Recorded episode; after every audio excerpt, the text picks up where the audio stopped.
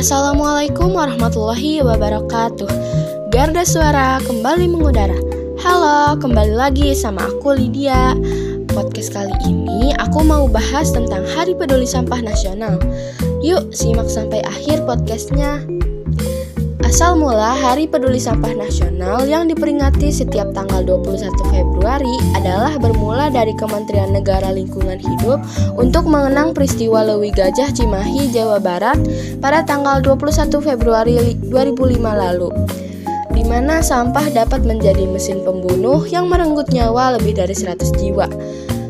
Tujuan dari peringatan Hari Peduli Sampah Nasional di antaranya memperkuat komitmen dan peran aktif pemerintah daerah dalam melaksanakan pengelolaan sampah, memperkuat partisipasi publik dalam upaya mencapai zero emisi melalui gerakan memilah sampah, memperkuat komitmen dan peran aktif produsen dan pelaku usaha lainnya dalam implementasi.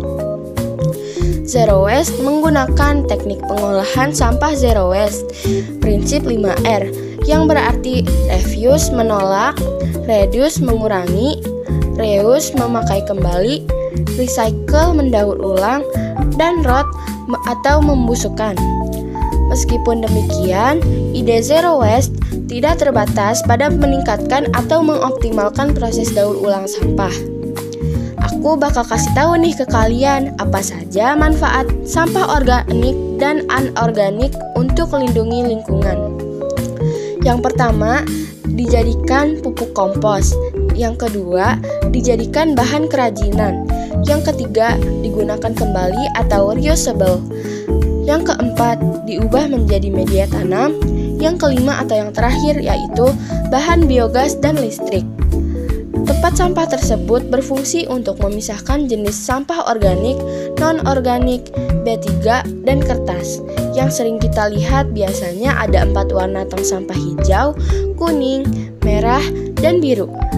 Ayo kita jaga lingkungan agar tetap bersih dengan cara buang sampah pada tempatnya ya.